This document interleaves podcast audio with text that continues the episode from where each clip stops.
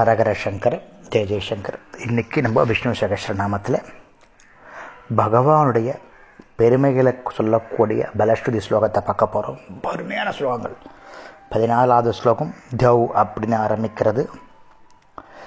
என்ன ஸ்லோகம்னா அதாவது பகவான் கிட்ட யார் யாரெல்லாம் இருக்கா பகவானுடைய பெருமைகள் என்ன அதை நம்ம தெரிஞ்சுக்கணும் இல்லையா? அதுக்காக ஸ்லோகம்.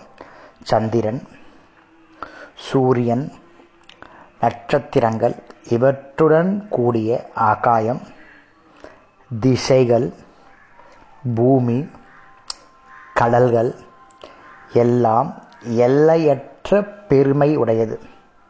அதை படைத்தது யாரு?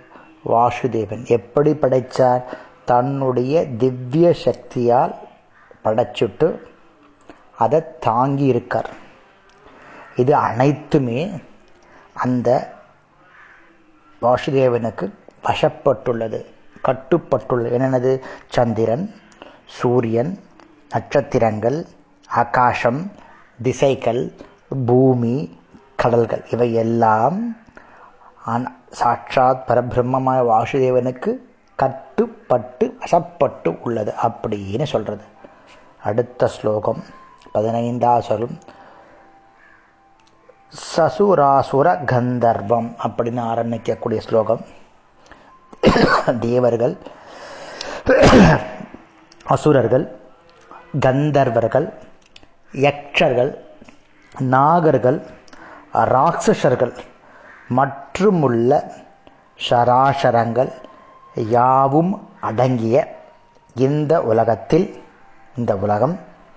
சாட்சாத் கிருஷ்ண பரமாத்மானுடைய வசத்தில் அடங்கியிருக்கிறது. அது நல்லவாலும் சரி கெட்டவாலும் சரி. தேவர்கள் அசுரர்கள் கந்தர்கள் லட்சர்கள் நாகர்கள் ரஷர்கள் இவை யாரும் கிருஷ்ண பரமாத்மா கிட்ட அடங்கியிருக்கு.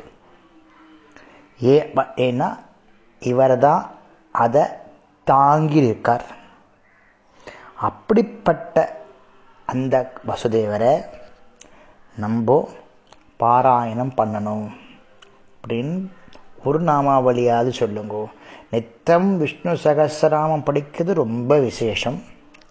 நம்ம விஷ்ணு சகசிரநாமம் படிக்க முடியலன்னா ஒரு நாளைக்கு ஒரு நாமாவளியாவது விஷ்ணு சக விஷ்ணு சகசிரநாமத்தின்னு சொல்லுங்க. தெரிஞ்சுண்டு மீனிங் புரிஞ்சுண்டு சொல்லுங்க. அதனுடைய புண்ணியம் பல மடங்கு உண்டு.